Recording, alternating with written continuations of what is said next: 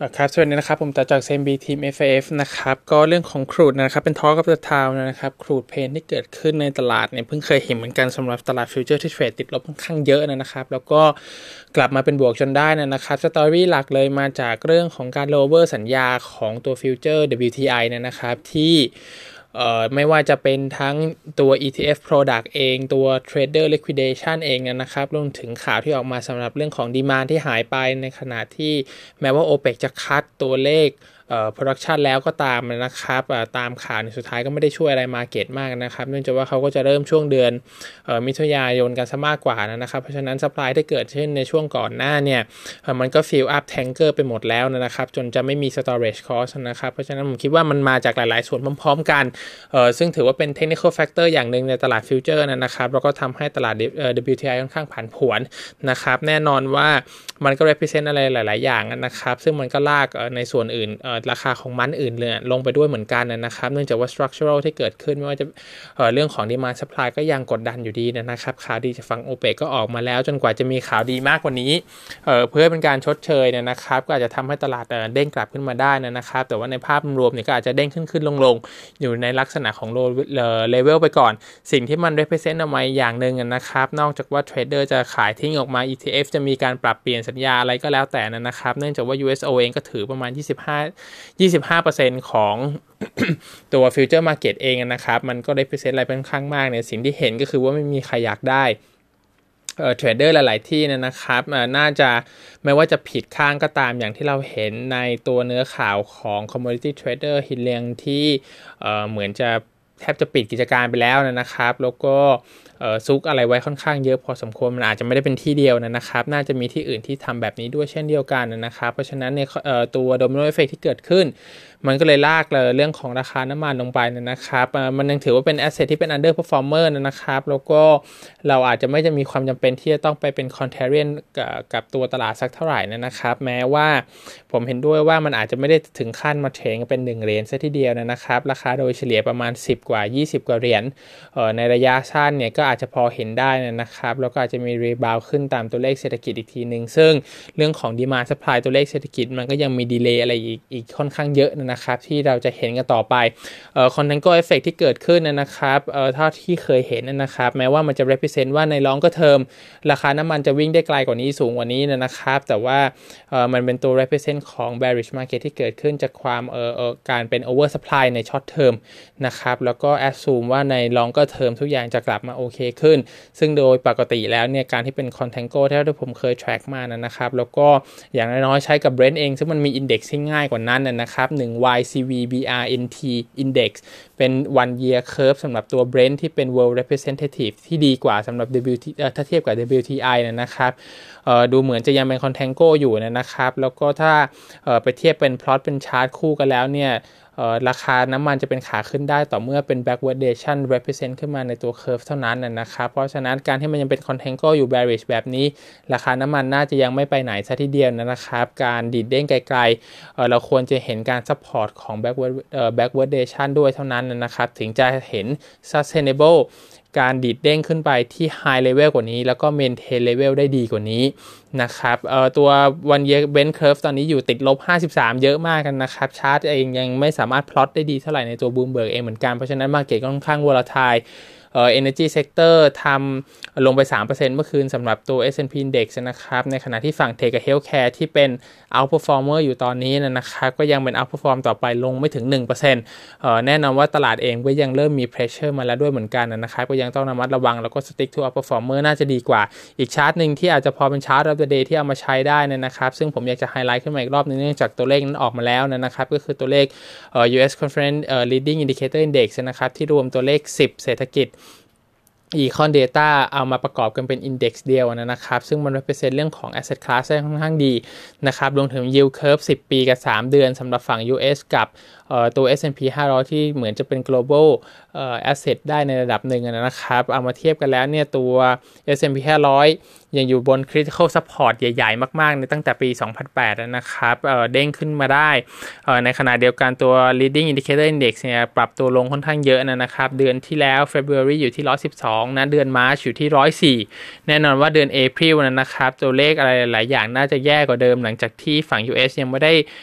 มี relaxation อะไรเร็วสุดก็คือเริ่มเดือนพฤษภาคมนะครับ เพราะฉะนั้นเนี่ยตัวเลขอาจจะโลกว่านี้อีกทุกาการที่ปรับตัวลดลงของตัว leading indicator นะครับ รวมถึงการปรับลดลงของตัวหุ้นเอ่อ index level นะครับ และสุดท้ายคือฝั่ง yield curve นะครับที่เป็นเอ่อก่อนที่จะกลับมาเป็น normal curve เนี่ยคือเป็น invert ไปก่อน แล้วค่อยกลับมาเป็นเอ่อตัว normal อีกทีหนึ่งนะครับ มัน represent เอ่อ crisis ในช่วง2-3ครั้งที่ผ่านมา เพราะฉะนั้นเองถ้า history มันมี guidance power ระดับหนึ่งที่มันเป็น reflection นะครับในอนาคตแน่นอนเรื่องอันนี้มันเป็นลองก็เทอมมากๆเหมือนกันนะครับ แต่ว่าในอนาคตเองเราอาจจะเจอเหตุการณ์อะไรขึ้นอีกหรือเปล่านะครับ แล้วก็ short term trading ที่เทรดขึ้นมาได้ในระยะเวลาอันสั้นเนี่ยก็ถือว่าน่าจะเป็นจุดที่ lock in profit gain ได้ดีพอสมควรนะครับ ก่อนที่เราจะถูกล็อกเข้าไปอยู่ข้างบนอีกรอบหนึ่งหรือเปล่านะครับเพราะผมเชื่อว่า เราตลาดหุ้นปกติมันไม่ได้ขึ้นเป็นขาเดียวครั้งเดียวเลยสักเท่าไหร่นั่นนะครับถ้ามันเป็น sustainable bull จริงๆเรามีเวลาเยอะนะครับรวมถึงการปรับตัวขึ้นลง ก็ยังถือว่าเป็นโอกาสในการ trading ระยะสั้นได้ช่วยได้ด้วยเช่นเดียวกันนะครับสำหรับฝั่ง paper อันแรกมีตัว China Strategy นะครับ จริงๆ เป็นตัว Econ Wrap Up นะครับเออตัวเลข Econ Data ตัว Quarter 1 GDP ออกมาลบ 6.8%ไม่ได้เป็นที่ เหนือเกินกว่าคาดเท่าไหร่ของตลาดนะครับ ทางฝั่งซีตัวไชน่าเองของเรานะครับเขาประเมินว่า GDP Quarter 2จะอยู่ประมาณบวก2ถึงบวก3%เป็น My Positive นะครับ Recovery ยังทำได้ค่อนข้างช้า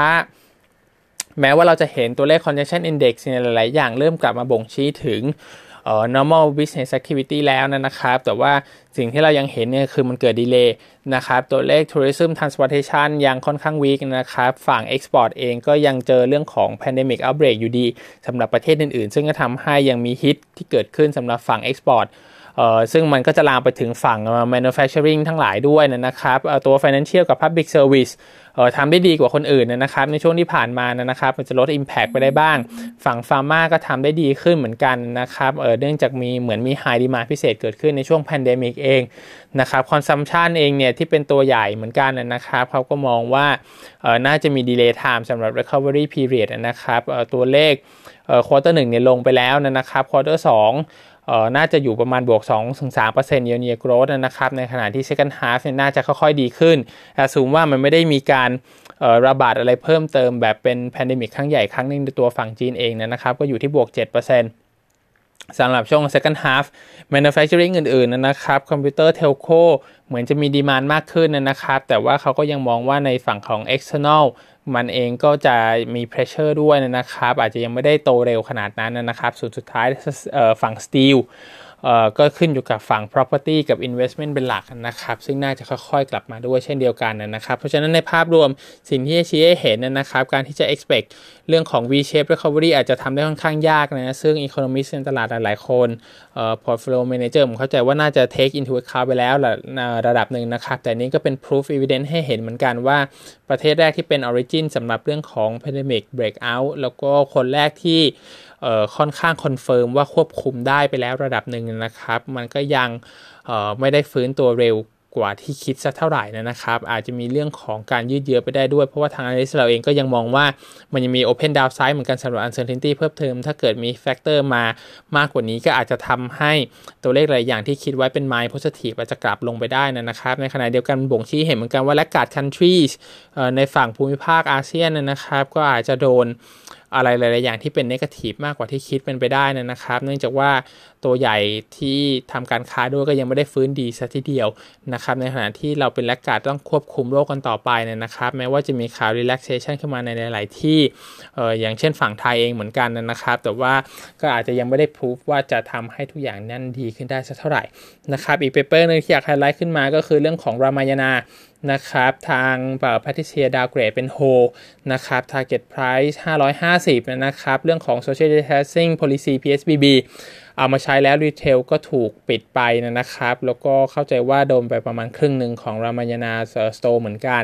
นะครับ รวมถึงรัฐบาลเองนะครับ ใน paper เขียนไว้ว่า discourage มันไม่ให้กลับบ้านในช่วงของ Eid holiday นะครับ ก็คล้ายกับสงกรานต์ ซึ่งข่าวล่าสุดที่ออกมาจากในบูมเบิร์กผมเข้าใจว่าคือแบนแล้วไม่ให้เดินทางกลับบ้านนะครับ เพราะฉะนั้นเนี่ย traffic ที่เกิดขึ้นมันก็เพื่อเป็นการลดตัวของการแพร่กระจายของโรคระบาดนะครับ แต่ว่าแน่นอนว่ามันทำให้ spending มันหายไปเนี่ยนะครับ ไม่รวมถึงตัว unemployment ที่ปรับขึ้นมาด้วย income ก็จะหายไปด้วยเช่นเดียวกันนะครับ เพราะฉะนั้นเนี่ยรามายานาโดนค่อนข้างเยอะนะครับ แล้วก็แพทริเซียเองเนี่ยก็แอสซูมว่า ด้วยจากว่าตัวเฟสทีฟนี่เองนะครับ มันเป็นยอดการใช้จ่ายที่ค่อนข้างสูงนะครับ มันคิดเป็น 43%ของ revenue คิดเป็น 80-90% net profit นะครับ เขาก็เลยมองว่าตัวเลขเนี่ยจะลงค่อนข้างเยอะเหมือนกันนะครับ เขา revise down ตัวเลข EPS ลง 43-45%สำหรับปี 2020-2021 นะครับ แล้วก็ทำให้ year on year growth สำหรับปี 2020เนี่ยติดลบ 53%ตัวฝั่งเซลล์เองนะครับ แบ่งเป็น เอ่อถ้าแบ่งเป็น quarter to quarter นะครับเอ่อ quarter 2 จะลง 50-70% decline นะครับ ดีขึ้น quarter 3 อยู่ที่ลบ 20 แล้วก็ quarter 4 ดีขึ้นอีกรอบหนึ่งเป็นลบ 8%เอ่อส่วน same store sales growth นะครับ ปีที่แล้วลบ 2%ปีนี้ลบ 30%นี่คือสิ่งที่ เอ่อ p a t r i c i a ใส่ใน forecast เอาไว้เนี่ยนะครับเขามองว่าไม่ได้เป็น recovery ในปี 2021 สำหรับฝั่ง V shape นะครับ แต่ว่าใน net profit ที่ผมเห็นเขาเขียนไว้เนี่ยใน paper ก็เป็นกลับมาบวก 6 เหมือนกันจริงๆก็เทิร์นราวขึ้นมาระดับหนึ่งจากลบ 53 เป็นบวก6เอ่อแต่ว่าอย่างไรก็ตามคอน sumer เองไม่ใช่ยังมีเรื่องของ delay time ด้วยนะครับ ก็ดาวเกรดลงมาเป็น hold target price 550 นะครับ balance sheet cash level ค่อนข้างดีน่าจะผ่านเรื่องของอตัว crisis ไปได้นะครับ เพียงแต่ว่าเรื่องของ Recovery มันไม่ได้มีแคตตาลิสอะไรเนี่ยนะครับ แล้วก็ตัวอินโดนีเซียเองจริง ๆ ฝั่งอาเซียนเนี่ย ผมเพิ่งเห็นข่าวมาเหมือนกันนะครับว่า WHO เริ่มออกมาพูดแล้วนะครับว่าฝั่งอาเซียนจะเป็น new hotspot สำหรับเรื่องของ pandemic การ outbreak หรือเปล่านะครับ เนื่องจากว่าตัวสิงคโปร์เจอ second wave เข้าไปนะครับ ตัวเลขยังปรับเพิ่มขึ้น ฝั่งอินโด ฝั่งฟิลิปปินส์เองก็เป็น laggard อยู่สำหรับการ ตรวจเชื้อนะครับรวมถึงตัวเลขก็น่าจะค่อยๆปรับปรับขึ้นด้วยเช่นเดียวกันนะครับฝั่งไทยกับมาเลดูเหมือนจะเงียบๆไปดีขึ้นนะครับแต่ว่าสุดท้ายทั้งภูมิภาคเองเนี่ยถ้าเป็น new hotspot เองมันก็อาจจะทำให้หลายๆอย่างในถูก control อยู่ดีนะครับแล้วก็อีกประเทศหนึ่งที่ผมเห็นฝั่งEuropean market ก็คือตัวรัสเซียเองนะครับที่ตัวเลขยังค่อนข้าง peak แล้วก็วิ่งกลับขึ้นมาเหมือนกันรวมถึงสเปนด้วย เพราะฉะนั้นเรื่องนี้เองก็น่าจะยังกดดันตลาดอยู่ในระดับหนึ่งแบบ from time to time นะครับเพราะว่าตัวเลขมันยังไม่ได้ peak out ซะทีเดียว paper อื่นมีตัว STE นะครับ HDFC แล้วก็สำหรับฝั่งตัวแบงก์ของอินเดียนะครับ ซึ่งตัวเลขออกมาตัว quarter สี่ออกมา in line นะครับ ไม่ได้ไม่ได้มีอะไรเท่าไหร่เพียงแต่ว่า analyst เรายัง concern สำหรับเรื่องของ asset quality provision ทั้งหลายที่เกิดขึ้นโดยเฉพาะในรอบ 2 quarter ข้างหน้านะครับ cut ตัวเลข EPS ปี 2021-22 ลง 14 กับ 15% สำหรับตัว HDFC นะครับ แล้วก็มีเวียดนามอีกตัวหนึ่ง FPT ผมก็แนบลิงก์ทั้งหมดไว้ในตัว mail note แล้วนะครับ ก็วันนี้มีเท่านี้ครับ ขอบคุณครับ